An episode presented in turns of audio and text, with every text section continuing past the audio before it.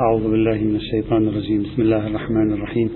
الحمد لله رب العالمين وصلى الله على سيدنا ونبينا وحبيبنا محمد وعلى آله الطيبين الطاهرين.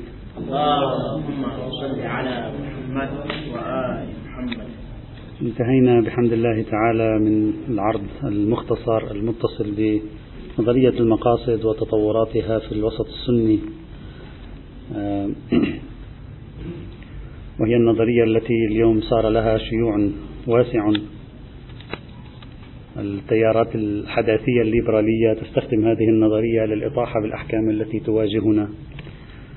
والتيارات الحركة الإسلامية تستخدم هذه النظرية لأجل تكريس مفهوم المصلحة وقدرة سلطة الدولة أو سلطة الحركة مثل حركة الإخوان المسلمين على أن تكون مرنة في تعاملها مع تطبيق الشريعة. هناك من يرى أنه لا بد من العودة إلى الأخلاق في تأصيل مقاصد الشريعة وأن الشريعة لها مقاصدها الخاصة وليس المراد بالمقاصد مطلق المصالح النوعية كحفظ النفس وحفظ العرض وما شابه ذلك.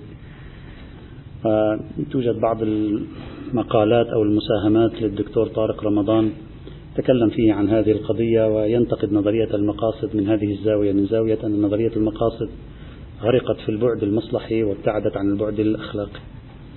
على أي حال هذه النظرية اليوم صار يتسابق إليها الأدبيات تتسابق إليها الأدبيات السنية. ويفتخر كل كاتب أو متحدث أنه يستخدم مفردة مقاصد الشريعة بوصف ذلك مؤشرا على أنه تجديدي ويفقه في الفقه وله قراءة مختلفة للفقه وما شابه ذلك. المشهد في الوسط الشيعي مختلف تماما إلى ما قبل خمسين سنة. سنتكلم ابتداء من اليوم إن شاء الله تعالى أيضا باختصار أشد آه، فيما يتصل بالموقف الإمامية بالخصوص وليس كل الشيعة لن نتكلم عن الزيدية ولا عن غيرهم. سأتكلم فقط عن الاجتهاد الإمامي. كيف ينظر إلى هذا الموضوع؟ هل توجد مؤشرات تاريخية تعطي موقفا شيعيا من هذا الموضوع؟ وما يتصل به؟ سواء كان هذا الموقف إيجابيا أم كان موقفا سلبيا هل حصلت تطورات في هذا الأمر؟ هل توجد تحولات معينة؟ هذا الذي نريد أن سواء كانت هذه التحولات أو هذه التطورات الإيجابية أو السلبية قد استخدمت مفردة مقاصد الشريعة أو لم تستخدم مفردة مقاصد الشريعة.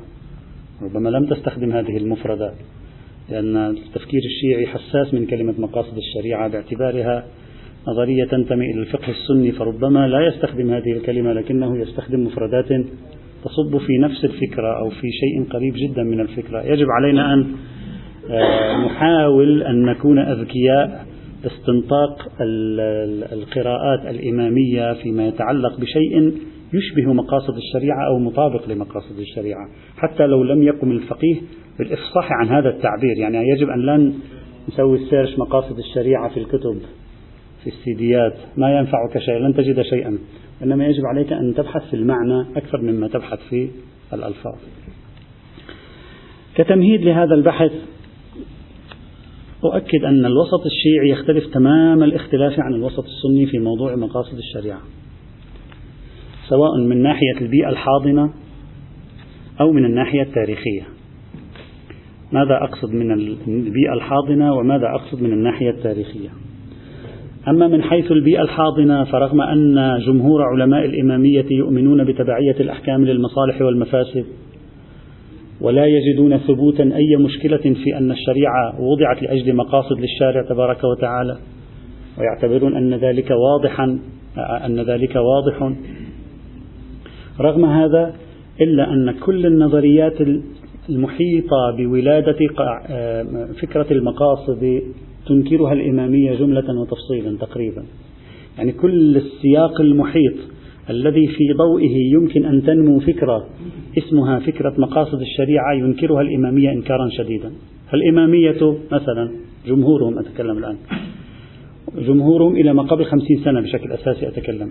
جمهورهم لا يؤمنون بالقياس يشنون أعنف الحملات على القياس يرفضونه. إذا يقبلون منه يقبلون منه موارد ليس لها تطبيقات إلا تطبيقات قليلة. الإخباريون أو بعض الإخباريين يرفضون حتى الأقيسة التي يؤمن بها الأصوليون بالقياس المساواة. حتى هذه الأقيسة يرفضون يرفضها بعض الإخباريين. يقول لا فرق بينها وبين الأقيسة الأخرى. إذا نظرية القياس مرفوضة. بل. الآن سنشير إلى بعض الأمور. أثناء الكلام سنشير إلى بعض الأشياء التي قد تصنف كعلامة استفهام بمثابة خرق لهذا السائل. الاستحسان مرفوض الرأي مرفوض المصالح المرسلة مرفوضة سد الذرائع وفتح الذرائع مرفوض جملة وتفصيلا. لا, لا يوجد. هذه النظريات ليس لها وجود في أصول فقه الإمامي وجود معترف به نظريا أتكلم الآن. ليس لها وجود معترف به. إذا لم إما لا يبحثونها هذا يدل على أنهم أصلا يتجاهلونها تماما وإما إذا بحثوها فهم ينتقدونها. وهذا واضح من التراث الإمامي أنه يرفض جملة وتفصيل كل هذه المنظومة التي يعني أتعب الفقه السني نفسه فيها خلال 1200 سنة تقريبا. مرفوضة جملة وتفصيلا وبالتالي يشكلون سياقا مختلفا تماما عن السياق السني. أضف إلى ذلك يوما بعد يوم اشتدت القناعة الشيعية الإمامية بأن الوصول إلى ملاكات الأحكام أمر صعب عسير. هذه نقطة مهمة جدا. سد الإمامية باب الوصول إلى ملاكات الأحكام انطلاقا من أدلة عندهم موجودة. سد الوصول إلى ملكات الأحكام إلى العلل إلى العلل حتى العلل الإثباتية بمعنى من المعاني. سد الطريق هو إلغاء لكل هذه هذا الملف إغلاق لكل هذا الملف من الأول؟ القياس انتهى المصالح المرسلة انتهت كل هذا مبنية على نوع من كشف الملاك الذي من خلاله أعبر إلى الحكم. سد الذرائع انتهى المقاصد انتهت كل ما يبنى على هذه أيضا انتهى تلقائيا. هذه هي مساحة ما لا نص فيه هي المساحة الأكثر خلافا بين السنة والشيعة في مناهج الاجتهاد. القرآن يشتركون فيه. أشياء كثيرة مشتركة وجد تفاصيل اختلاف. السنة يشتركون في أشياء كثيرة وتوجد تفاصيل اختلاف. الإجماع يشتركون في أشياء كثيرة وتوجد تفاصيل اختلاف. وهكذا. لكن عندما تدخل في دائرة ما لا نص فيه هنا يبدأ الخلاف. يبدأ كل واحد يتخذ مسارا مختلفا تمام الاختلاف عن الآخر. الشيعة يرفضون كل هذه النظريات الإمامية. السنة يتشبثون بهذه النظريات ويرون فيها مخلصهم وخلاصهم وأنه من دونها لا, لا حيلة لهم ولا سبيل بينما الشيعة وجدوا لأنفسهم حلا آخر. يعني هذا الإطار. طبعا أنا الآن سأطرح سؤالا فكروا فيه وهذا يحتاج إلى بحث تاريخي لن نبحثه نحن لن نبحثه الآن. هل موقف الشيعة الإمامية من القياس هو الذي جرهم إلى الاقتناع بعدم إمكان اكتشاف الملاكات؟ أو أن اقتناعهم بصعوبة اكتشاف الملاكات هي التي أدت بهم إلى إنكار القياس. هذا في مهم هذا الفرق بينهما. تاريخيا أقول مهمة يعني هل الشيعة لأن الإمامية لأنهم يرفضون القياس أرادوا أن يغلقوا عليه الطريق فتشددوا في إمكان الوصول إلى الملاكات؟ لأنك عندما تفتح باب الوصول إلى الملاكات فقد فتحت للقياس مكانا يتنفس فيه على الأقل. هل لأنهم يرفضون القياس أغلقوا عليه المنافذ وبالتالي وجدت في فقههم صعوبة بالغة لاكتشاف الملاك؟ أو العكس هو الصحيح لأنهم يرون الفقه مما لا يمكن أن يعرف فيه الملاكات لذلك وجدوا أن القياس لا يمكن أن يولد أصلا في مناخ الفقه الإسلامي. هذا طبعا يحتاج إلى دراسة تاريخي. ما الذي تقدم؟ وما هي الأفكار التي أدت إلى ولادة أفكار أخرى؟ هل هذه أثرت في هذه أو هذه أثرت في هذه أو لا؟ كلاهما مشيا معا تاريخيا.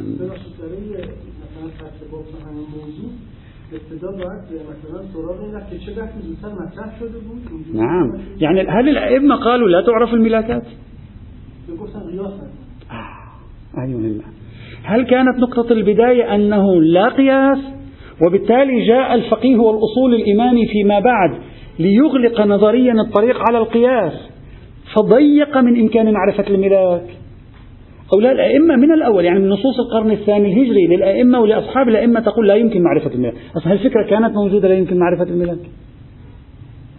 يعني لا يمكن معرفة غير الملاك مضمونها معرفة الملاك. هل كانوا يعتقدون أن الملاكات أمر عسير ولذلك عندما جاء القياس بشكل تلقائي رفضوه. أو لا لأنهم شبعوا برفض القياس عندما جاءت الفكرة التي توسع من دائرة كشف الملاكات اعتبروا أنها لصالح القياس وبالتالي رفضوها. هذا البحث تاريخيا فقط لا علاقة له يعني لا علاقة له بالحق والباطل. ممكن كل كلاهما يكون حق ما يهم لكن هذا لأجل الإثراء التاريخي نتكلم عن هذه الفكرة لا أكثر ولا أقل. على أي حال. إذا كل البيئة الحاضنة مرفوضة بل رغم أن المدرسة الأصولية دافعت عن حجية العقل ورغم أنها دافعت عن قانون الملازمة بين حكم العقل وحكم الشرع إلا أن ذلك أيضا لم يشفع لنظرية المقاصد. لم تستطع نظرية المقاصد ولا نظرية التعليل أن تتنفس حتى في في مجال قانون الملازمة. كما نعرف جميعا. يعني النظريات الأكثر قدرة على ترحيب بنظرية المقاصد وجدناها لم ترحب بها. مما يدل على أن نظرية المقاصد وأمثال نظرية المقاصد ضرب حولها بسور ليس له باب. هكذا هذا السور في القرآن له باب. هذا ليس له باب. هذا معنى أن الموقف كان واضحا صريحا شفافا لا مداهنة فيه لا مواربة. خلاص هذه كلها يجب حذفها وعلينا أن نأخذ طريقا آخر. الآن سنرى. هذا على مستوى البيئة الحاضنة يعني داخل المنظومة الأصولية والفقهية البيئة الحاضنة ليست مساعدة على ولادة نظرية المقاصد. أما على مستوى السياق التاريخي على مستوى السياق التاريخي اكتشفنا سابقا أن نظرية المقاصد تاريخيا ولدت أين؟ ولدت تاريخيا نتيجة تحديات القياس. تاريخيا ولدت نتيجة تحديات القياس فتاريخيا عند الشيعة لا معنى لأن تولد. يعني تاريخيا عند السنة ولدت لأجل إعطاء جرعة إضافية للقياس كما فعل الجويني والغزالي. فمن المتوقع تاريخيا عند الشيعة أيضا أن لا تكون هذه الجرعة موجودة لأنه لا يوجد بحث القياس حتى تاريخيا نجد أن هناك توجه شيعي نحو قضية المقاصد الشرعية. وهناك من يعتقد هذا العنصر الأول التاريخي. عنصر آخر تاريخي. هناك من يعتقد وهذه قضية متداولة بكثرة وبعدين سنتوقف عندها عندما نتكلم عن القرن العشرين عن الخمسين سنة الأخيرة إماميا. هناك من يعتقد أن أحد الأسباب التاريخية الأساسية لعدم ذهاب الإمامية نحو فكرة المقاصد وأمثال فكرة المقاصد هو سبب اجتماعي سياسي. أنهم لم يمارسوا السلطة ولم يبتلوا ببلاءاتها. ولم يواجهوا تحدياتها. وحتى عندما يعطون فتوى لا يشعرون بحرج أن تختبر الفتوى. السني عنده دولة. إذا أعطى فتوى سببت مشاكل يتدارك موقفه. الشيعي ليس عنده دولة. يعطي فتوى إذا سبب مشاكل هم أقلية بالأصل. ما يهمه؟ لأنه لا يريد وليس مديرا للجماعة أصلا بالمعنى الذي هو موجود في فقه الدولة. فهناك من يعتقد يعني أو يستوحى من فريق كبير ممن كتب في هذه الموضوعات أن أحد الأسباب التاريخية لعدم ظهور فكرة المقاصد عند الشيعة وأمثال هذه الفكرة هو السبب الاجتماعي السياسي الغياب عن تحديات الدولة. ويشهد لصحة هذا التحليل أن الإمامية عندما دخلوا فضاء الدولة كما سنرى فتحوا الباب على مصراعيه في كشف الملاكات سنرى نصوصهم. كشف الملاكات بدأوا يوسعون فيها. المقاصد بدأوا يستخدمونها مفهوم المصلحة نظرية الأولويات. مقصد المقاصد هو حفظ النظام. مثلا عند الإمام الخ... إلى آخره. فنتيجة هذه المقاربة أنهم لما حكم الفقهاء بدأ التحول الفكري عند الشيعة وبدأوا يتطلعون لنظرية المقاصد. وقبل ذلك لما لم يكونوا في السلطة لم يكونوا ليفكروا بذلك هذا التغاير يعزز فرضية هذا ليس يقين لكن فرضية أن أحد الأسباب التي غيبت هذا النوع من التفكير هو الغياب عن الحياة السياسية الاجتماعية بهذا المعنى آه، الذي نتكلم عنه. هذه أيضا وجهة نظر. وجهة نظر أو نقطة ثالثة في السياق في, في نفس هذا السياق التمهيدي. يعتقد أيضا بعض الباحثين وهذا رأيته في عدة كلمات يعني حتى سوف أنقل لاحقا بعض الكلمات حتى بعض المراجع المعاصرين أيضا.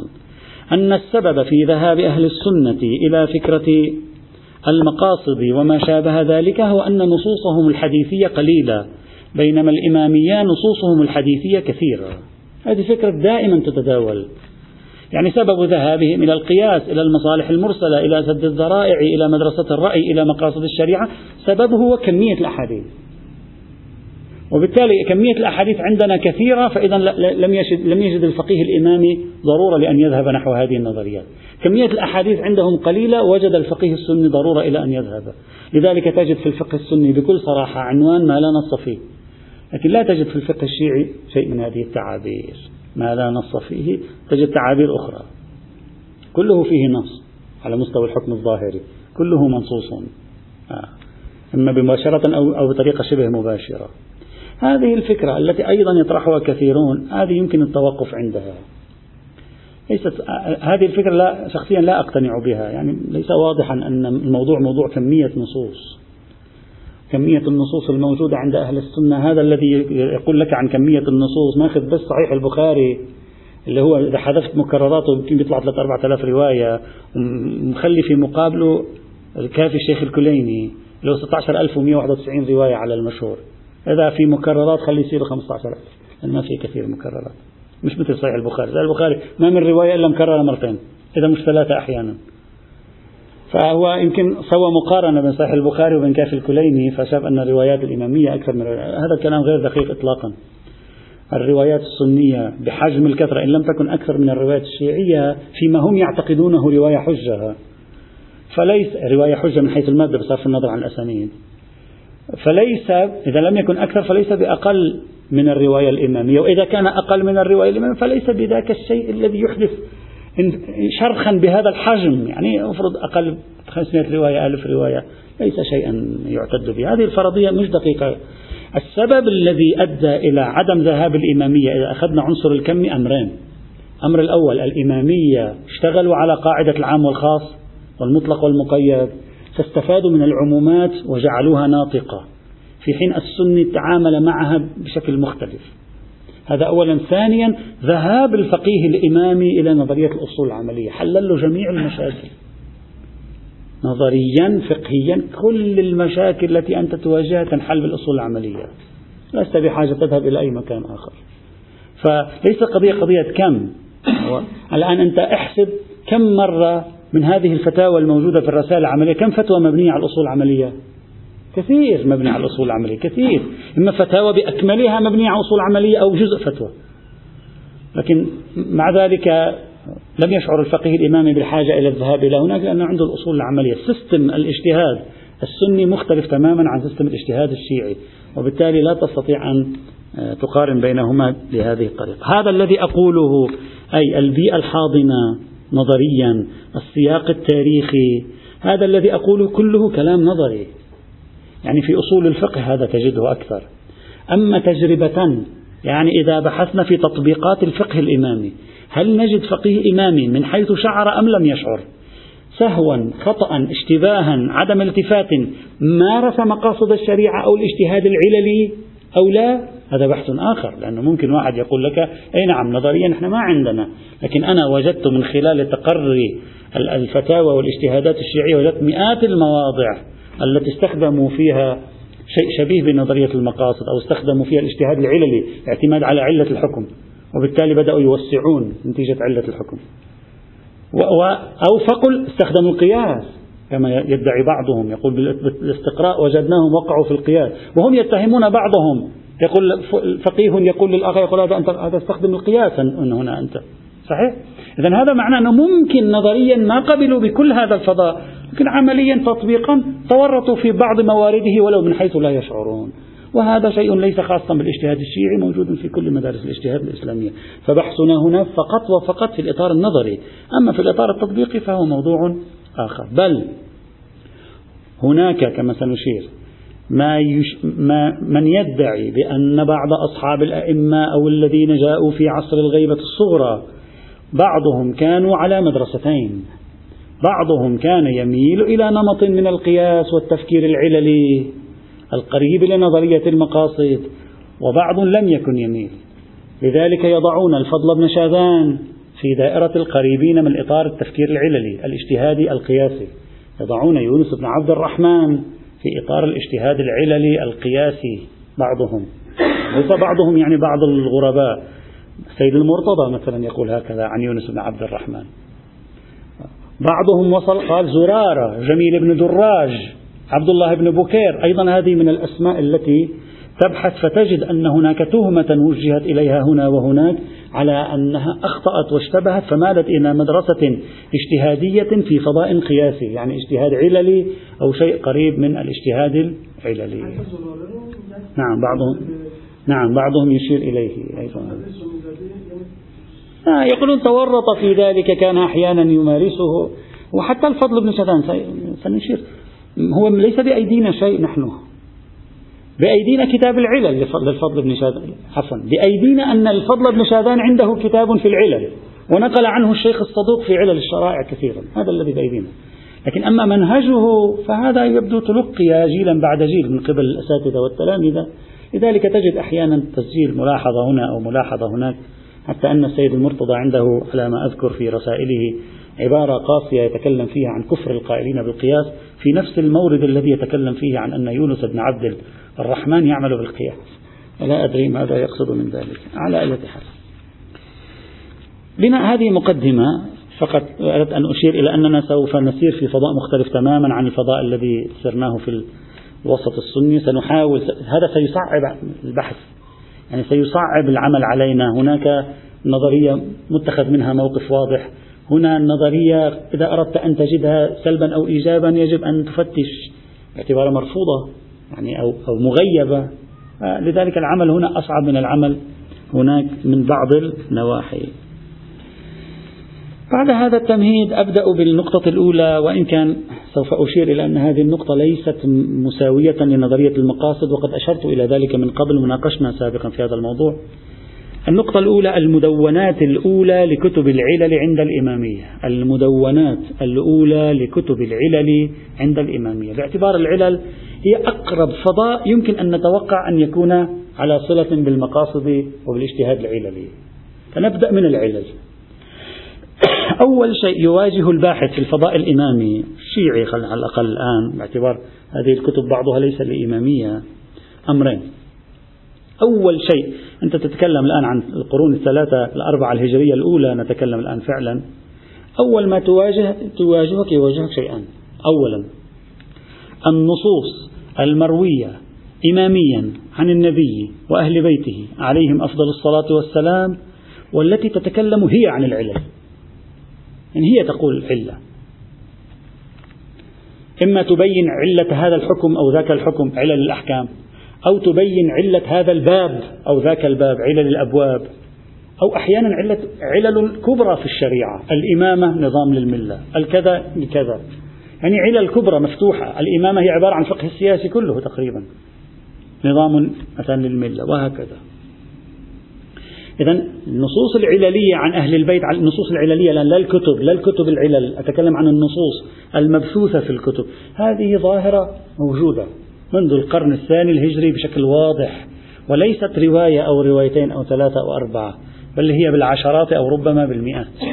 هذه لا يناقش فيها أحد كلها آه، معلومة في مثل هذه الحال. تشرح تفاصيل علل الأحكام. طيب أنت ماذا تتوقع شيخنا العزيز لما تجد أن أهل البيت عندهم وفرة في النصوص العللية؟ نتوقع أن بعض الشيعة من أصحابهم ربما وظف هذه النصوص في الاجتهاد. يعني هذا متوقع لأن الإمام يعلل. ليس عندي دليل أنه حصل ذلك الآن. لكن نتوقع لما الأئمة يروجون ثقافة التعليل يقول هذا الحكم لأجل كذا إنما جعل الله كذا لأجل كذا إنما جعل الحكم الفلاني الحرمة الفلانية لأجل كذا إنما أوجب الله عليكم كذا لأجل كذا. وفرة نصوص العلل كون ليست رواية أو روايتين متوفرة بكثرة يتوقع معه يحتمل معه أن بعض أصحاب الأئمة حاولوا أن يوظفوها ويستفيدوا منها. يعني حاولوا أن يجعلوها جزءا من منظومة تفكيرهم. وربما الفضل بن شادان فعل ذلك في الحقيقة. ربما هذه النصوص التعليلية في ألسنة أهل البيت دفعت شخصا مثل ابن شادان أن يفكر بنفس طريقة أهل البيت. ربما توسع قليلا فحسب على أنه قائل بالقياس. لماذا؟ لأن لديه نوع من الجرأة في التفكير العللي. من أين أتى بهذه الجرأة؟ ربما أقول أحد العناصر التي تؤدي إلى أخذه بهذه الجرأة هو أنه رأى أهل البيت بأنفسهم يتكلمون عن العلل بأنفسهم وعندما يوضحون العلل لا يوضحون أشياء غريبة يعني الإمام لما يقول علة الوضوء كذا هو النظافة ما وجدنا في مرة من المرات أن الإمام يبين علة حكم يبين علة ما فوق البنفسجية أو أسرار غريبة عجيبة. يعني العلل مفهومة حتى قبل أن يقولها الإمام متوقعة. يعني جعلت الإمامة نظام للملة. ما هذا متوقع؟ يعني يحتاج الإمام يقول لك ذلك. ما تحتاج. هو أصلا الإنسان بطبعه يعرف أن الإمامة تجعل لنظام الأمة. هذا ما مع. فلما رأوا أن أهل البيت يستخدمون تعليلات من نوع التعليلات التي هم يتوقعونها فربما أعطاهم ذلك دفعة أو جرعة زائدة لكي يفكروا هم أيضا بنفس الطريقة وبالتالي اتهموا بالقياس. ممكن. إذا النصوص العللية عند أهل البيت كثيرة منتشرة موجودة في المصادر الحديثية المتعددة والمتنوعة. يتوقع أنها تركت أثرا على بعض أصحاب الأئمة لكي يفكروا بذهنية تعليلية في تناول الأحكام الشرعية. إلى جانب ذلك توجد وجهة نظر طبعا نادرة الأنصار. هذه وجهة نظر هذه أنصارها سنة. أنا لا أريد أن أدافع عنها أو أن أقبلها لأن تحتاج إلى كلام كثير جدا. تحتاج يعني فعلا واحد يجلس يقرأ كل كتب الحديث الإمامية وغير الإمامية ليستنطق. توجد وجهة نظر السنة يطرحونها. أن القول بالقياس عمل به أهل البيت. وعلى رأسهم الإمام علي عليه السلام. وفي كتب أهل السنة طبعا ليس في الكتب الدرجة الأولى صحيح البخاري ربما نادر. لكن كتب الدرجتين مجموعة من المرويات لسان الإمام علي فيها لسان آه، قياسي. يعني يقيس شيء على شيء وليس له علاقة به. هذا موجود عندهم يحاولون. طيب إذا صح شيء من هذا القبيل الآن نحن نتكلم تحليلاتها فرضيات. إذا صح أن أهل البيت أيضا مارسوا شيئا شبيها بالقياس ما هي حقيقته بحث آخر؟ شبيه بالقياس. حكم هنا سراه الإمام. هذا أنتم لو تقرؤون الروايات الآن بهذه الذهنية ستجدون بعض الروايات. أنا لا أريد أدخل في أمثلة. حتى لا يعني أشوش الصورة. لكن ستجد بعض الروايات يا أخي لا ما ما أنت لأنك تعتبر أن القائل هو الإمام تعتبرها حكم شرعي وإلا تصوره مجتهدا ستراها قياس عملية قياسية. الحكم الفلاني كذا فالإمام يجري الحكم على موضع آخر لا علاقة له بهذا الحكم يقول هذا من هذا فيسريه عليه مثلا. هذا قالوا موجود. إذا صحت وجهة نظر هذه أن في ألسنة الأئمة شيئا من أشكال القياس هلا ما هو هذا الشكل لا أدري. شيء من أشكال القياس ربما هذا يكون قد أثر أيضا في بعض أصحابهم إلى أن يميلوا إلى شيء من التفكير العللي. أنا الآن لا يهمني القياس أنا يهمني العلة في القياس. يعني يهمني هذا التفكير الذي يتلمس العلة ليعبرها إلى مكان آخر ليوسع ويضيق من خلالها. هذا هو أول باب للذهاب إلى المقاصد. أن أن يفكر الفقيه بالذهنية التعليلية هل يوجد شيء؟ نعم أقول يتوقع مع وجود نصوص تعليلية وإذا صح تحليل بعضهم وجود نصوص قياسية بمعنى من المعاني في مرويات أهل البيت السنية على الأقل إذا صح ذلك كله ممكن نتوقع أننا في القرن الثاني والثالث الهجري ظهر اجتهاد تعليلي عند الشيعة وهو نفسه الذي لاحقا اتهم بأنه قد كان قد قال بالقياس. يعني نفس هذه التهمة التي وجهت إلى الفضل بن شاذان ويونس بن عبد الرحمن قد نستفيد نحن الآن منها في أن هؤلاء كانوا ينتمون إلى مدرسة الاجتهاد التعليلي. لا أريد أن أقول ينتمون إلى مدرسة الاجتهاد القياسي. أريد أن أخذ الشيء الذي يتصل بالحاجة الآن وهو الاجتهاد التعليلي. فهؤلاء أقرب فقهاء الإمامية الأوائل إلى التفكير المقصدي تحليلا أقولها ليس بيدي الآن. أي وثيقة؟ لكن تحليلا بجمع روايات أهل البيت في التعليل مع توقع أنها تكون مؤثرة في خلق تفكير تعليلي مع وجود تهمة من قبل المتقدمين لبعض الشخصيات الكبيرة أنها سلكت هذا المسلك. هذه ضمها إلى بعضها تتوقع أنه ربما كان هناك مزاج تعليلي لدى بعض فقهاء أصحاب الأئمة سلام الله تعالى عليه هلا هذا المزاج صحيح أو خطأ؟ بحث آخر. وجوده لا يدل على شرعيته. هذا بحث آخر. الآن نتكلم فعلا فقط تاريخيا. إذا أول شيء أعثروا عليه في القرون الأربعة الهجرية الأولى مدو... مرويات أهل البيت صلوات الله وسلامه عليهم واحتماليات تأثيرها على فقهاء العصر الأول. ثاني شيء مدونات كتب العلل. مدونات كتب العلل على قسمين قسم وصلنا قسم لم يصلنا. ما وصلنا سنتكلم عن أهم عينة فيه وهو كتاب علل الشرائع للصدوق. الآن نتكلم عن ما لم يصلنا. ما لم يصلنا مستقلا ككتاب مستقل. هذه المدونات التي لم تصلنا نسخها بطريق موثوق على نوعين في كتب الفهارس. النوع الأول مدونات علل عبر عنها علماء الفهارس بكلمة العلل فقط بدون أي إضافة. العلل هذا واحد. والنوع الثاني كتب في العلل عندما أطلقوا اسمها قالوا علل الشرائع علل الصوم علل الصلاة. فأنا جعلت هذه الكتب على لسانين لسبب سأقوله الآن. اللسان الأول. علل لسان الثاني علل الكذا. نجي للسان الأول.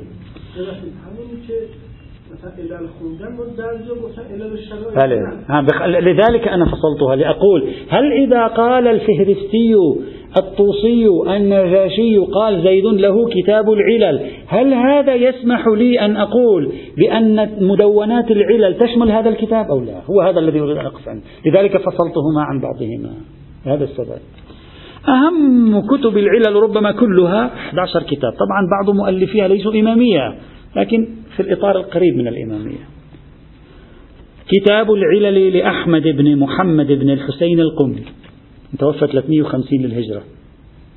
طبعا أغلب هؤلاء قرن رابع خامس أغلبهم قرن رابع خامس أغلبية. أحمد بن محمد بن الحسين القمي ذكر النجاشي قال له كتاب العلل ولم يذكر له الطوسي كتابا بهذا الاسم. اثنين لا لا ما أظن. لا لا لا ليس في بالي لكن ما أظن. اثنين كتاب العلل أيضا ذكره النجاشي دون الطوسي لأحمد بن محمد بن عمار الكوفي. قال له كتاب العلل من جملة كتبه وكتاب العلل. ثلاثة. كتاب العلل ذكره أيضا النجاشي فقط ولم يذكره الشيخ الطوسي بهذا العنوان لعلي بن الحسن بن علي بن فضال كتاب العلل لابن فضال. الكتاب الرابع أيضا ذكره النجاشي فقط ولم يشر إليه الطوسي كتاب العلل لعلي بن أبي سهل بن أبي حاتم القزويني. علي بن أبي سهل ابن أبي حاتم القزويني. الكتاب الخامس وهذا ذكره كل من الطوسي والنجاشي. قالوا كتاب العلل أو قالا كتاب العلل. للفضل بن شاذان الأزدي النسابوري هذا كلاهما ذكر هذا الكتاب. الكتاب السادس ذكره النجاشي فقط ولم يشر إليه الشيخ الطوسي. كتاب العلل لمحمد بن خالد البرقي الأب. الأب حسب النص. الكتاب السابع ذكره النجاشي فقط ولم يشر إليه الطوسي. كتاب العلل لمحمد بن أحمد بن داود بن علي. محمد بن أحمد بن داود بن علي المتوفى 368 للهجرة. الكتاب الثامن. الشخص الثامن يونس بن عبد الرحمن. النجاشي قال له كتاب العلل الكبير. له كتاب العلل الكبير. وكتاب علل الحديث وكتاب علل النكاح وتحليل المتعة. ثلاث كتب ذكر له تحت مؤشر العلل. كتاب بدون ما يلحقه اسمه العلل الكبير. وكتابين مع لحوق وصف علل الحديث وعلل النكاح وتحليل المتعة. علل الحديث لا ينفعنا لا يهمنا لأنه مصطلح آخر. تحليل علل, علل النكاح وتحليل المتعة. أما الشيخ الطوسي فنسب له كتاب العلل. إذا قدر متيقن عنده كتاب اسمه كتاب العلل ذكره النجاشي مع وصفه بالكبير وذكره الطوسي بدون وصف له بالكبير. تسعة. كتاب العلل ذكره الطوسي فقط ولم يذكره النجاشي لإسماعيل بن مهران بن محمد بن أبي نصر السكوني. كتاب العلل أيضا ذكره الطوسي لأحمد بن محمد بن خالد البرقي قال هو أحد كتب المحاسن. قال هو أحد كتب المحاسن. يعني كتاب المحاسن فيه كتب. أحد كتب المحاسن كتاب العلل. هكذا قال الشيخ الطوسي. والكتاب الأخير ما ذكره الطوسي فقط لا النجاشي تحت عنوان كتاب العلل لأحمد بن محمد بن عمار الكوفي 346 للهجرة. آه الثاني الثاني هذا هو نفسه الثاني. معذرة أنا أشتباه من عندي. هو نفسه الثاني نعم. فإذا عشرة كتب. بعضها ذكره الطوسي والنجاشي بعضها تفرد به النجاشي بعضها تفرد به الطوسي وأغلبها تفرد به النجاشي.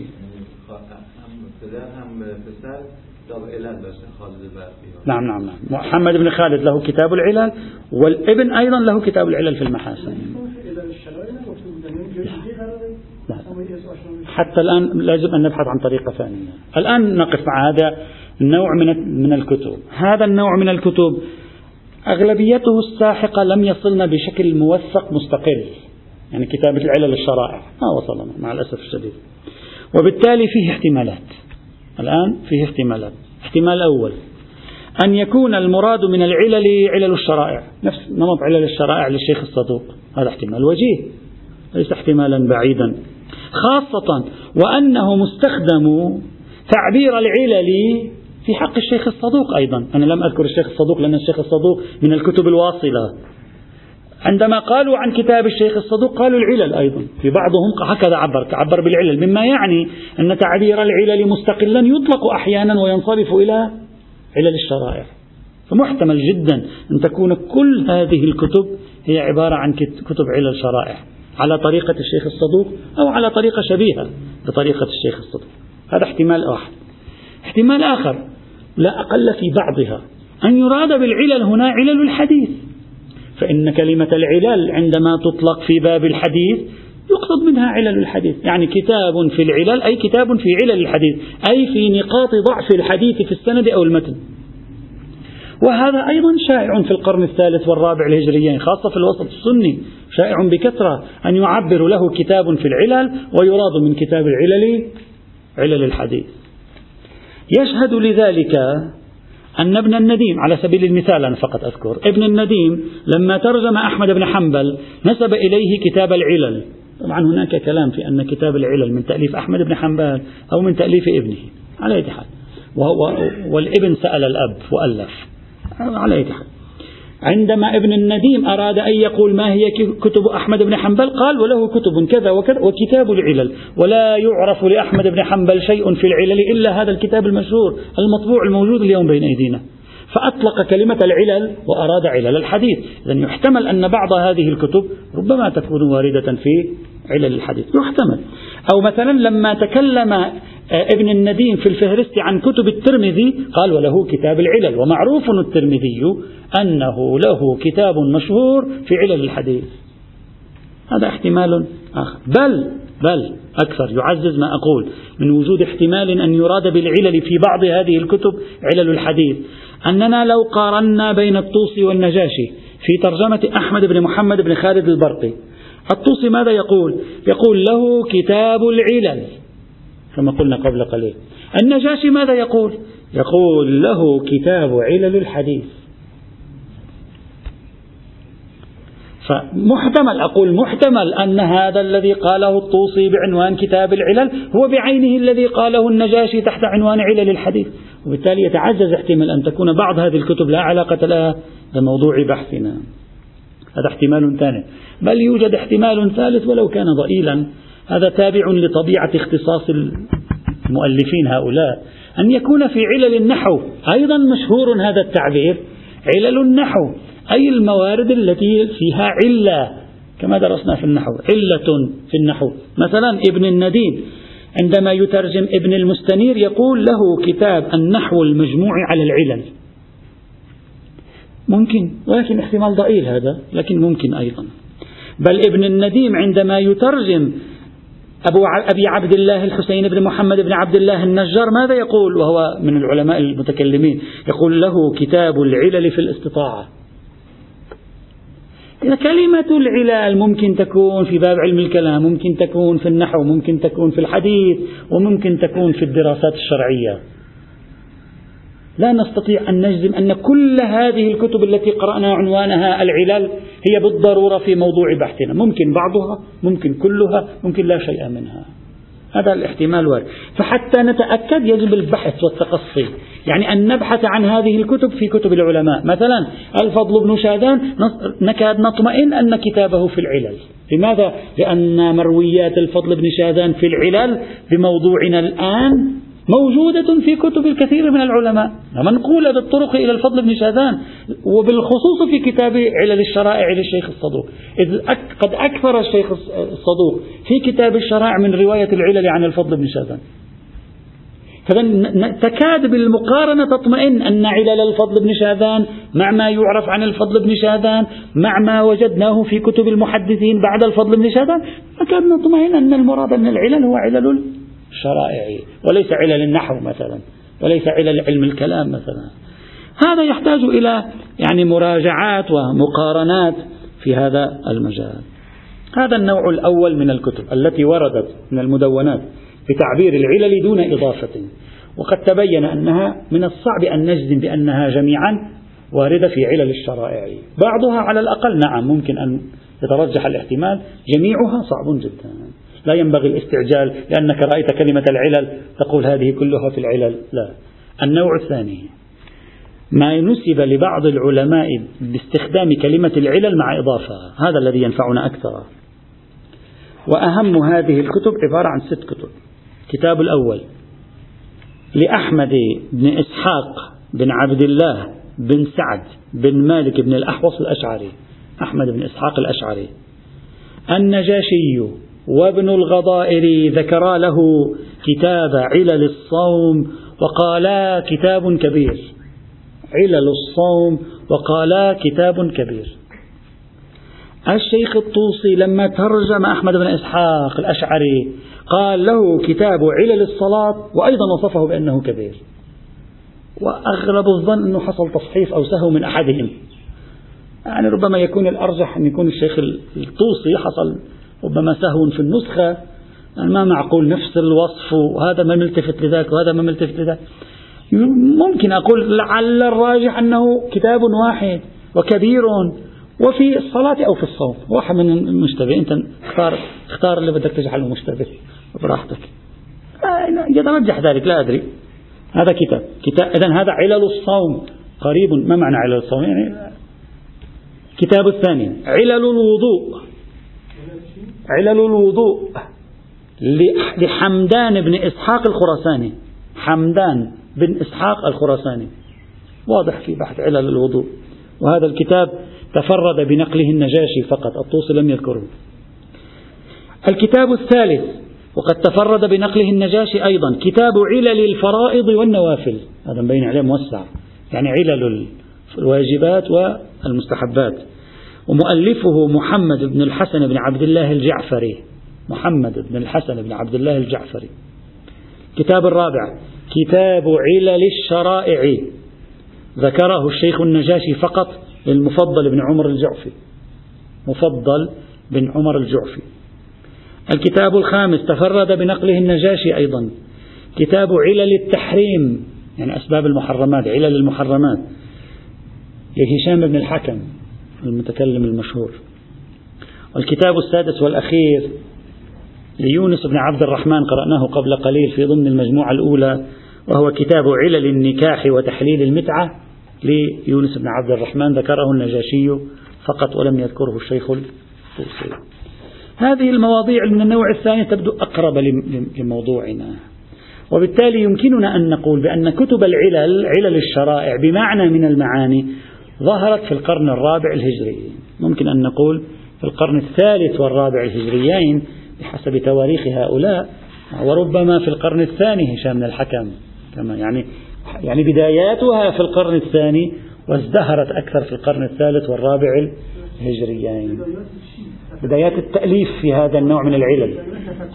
لا لا لا لا, لا نتكلم في المدونة الآن. بعدين سنقول ما هو قيمة هذه الكتب. إذا حتى الآن الموجود بين أيدينا شيئين. مرويات أهل البيت المتبعثرة في كتب الحديث قلنا تحليلنا لها. ثاني مدونات ترجع للقرون الخمسة أو الأربعة الهجرية الأولى. هذه المدونات المفقود منها على نوعين تارة عبر عنه بالعلل وأخرى عبر عنه بعلل الشرائع أو أو. والموجود منها أهمه كتاب علل الشرائع للشيخ الصدوق. كتاب علل الشرائع للشيخ الصدوق المتوفى 381 للهجرة. اليوم فقط سأشير إلى اسم الكتاب غدا نبدأ بالوقفة مع هذا الكتاب مختصرة طبعا. مشايخنا الكرام النجاشي الطوسي معا ذكرا في ترجمة الشيخ الصدوق هذه الجملة. هذه الجملة معا ذكراها قالوا من كتبه كتاب العلل غير مبوب. هكذا قالوا كتاب العلل غير مبوب. هذه الجملة خليها الآن في بالك. كلاهما ذكرا. هذه العلل. الطوسي هذا الكتاب الطوسي والنجاشي. لكن النجاشي وهو يذكر كتب الصدوق الأخرى ماذا قال؟ قال له كتاب أيضا علل الشرائع. وكأن علل الشرائع هذا كتاب آخر غير كتاب العلل الغير المبوب للشيخ الصدوق. هكذا يستوحى بل الشيخ النجاشي ومعه الشيخ الطوسي ذكرا إلى جانب كتاب العلل غير المبوب قال له كتاب جامع له كتاب جامع علل الحج جامع علل الحج وكتاب علل الوضوء. يعني الآن كم كتاب صار عند الشيخ الصدوق؟ كتاب العلل غير مبوب هذا كلاهما ذكره. كتاب علل الشرائع بهذا العنوان ذكره النجاشي. كتاب علل الحاج أو وكتاب علل الوضوء ذكره معا. من أربع كتب في فضاء العلل موجودة للشيخ الصدوق على ما هل, هل هذه الكتب برمتها ترجع إلى كتاب علل الشرائع الموجود بين أيدينا؟ ممكن. ممكن علل الوضوء وعلل الحج تكون كلها هي موجودة في داخل كتاب الشرائع. علل الشرائع. وممكن ذاك كتاب العلل غير مبوب بعدين بوبه فصار علل الشرائع. هم محتوى ممكن هو نفسه أيضا هذا غير مبوب. احتمالات مفتوحة في هذا المجال. الطوسي كيف عبر هكذا؟ قال قال له كتب كذا كتاب علل الوضوء كتاب علل الحج وكتاب علل الشرائع. لكن الشيخ الصدوق نفسه ماذا يقول؟ الشيخ الصدوق نفسه في مواضع من كتبه هكذا يقول. لاحظ هالعبارة. يقول وقد أخرجت الخبر يتكلم عن رواية. يقول وقد أخرجت الخبر في ذلك مسندا في كتاب علل الشرائع والأحكام والأسباب. هكذا يسمي الكتاب. يقول علل الشرائع والأحكام والأسباب. هذا يقوله أين؟ يقوله في كتاب كمال الدين وتمام النعمة. يقول, يقول أيضا في كتاب معاني الأخبار مرتين نفس الجملة هذه. في كتاب من لا يحضره الفقيه في موضع يقول نفس الجملة هذه. مما يعني أن الشيخ الصدوق هو يسمي أحد كتبه الأساسية في العلل كتاب علل الشرائع والأحكام والأسباب. يعني هذا علل الشرائع الموجود بين أيدينا يترجح أن اسمه الحقيقي هو علل الشرائع والأحكام والأسباب. إذا أثبتنا أن الذي يحيل عليه هو نفس هذا الكتاب. وبالتالي إذا أثبتنا أنه نفس هذا الكتاب ينبغي أن نغير العنوان الموجود على غلاف كتاب علل الشرائع وأن نجعل هكذا علل الشرائع والأحكام والأسباب. هذا مهم بالنسبة لنا. بعدين سنتوقف عند هذه الجملة. مما يدل على أن الكتاب ليس كله في علل الشرائع. وإنما ومضمون الكتاب هكذا. مضمون الكتاب يجعل الحق مع الشيخ. يعني الأسباب علل الأسباب. يعني ما السبب في ألف؟ قد تكون ألف شرعا وقد تكون ألف ليست بشرعين. ما السبب أن آدم خلق هكذا؟ لا علاقة لها بالشريعة ولكنك تجد ذلك في كتاب علل الشرائع. فإذا كان اسم الكتاب علل الشرائع ومضمونه شرائع وغير شرائع فيكون عنوان الكتاب أخص من المدعى. بينما على الاسم الذي وضعه الصدوق لا إشكال على الشيخ الصدوق حينئذ. يعني يكون منزها عن أي إشكال. في التفاوت بين عنوان الكتاب وبين مضمون الكتاب. ولعل الأقرب هو ذلك. يأتي. توقف مع هذا الكتاب. والحمد لله رب العالمين.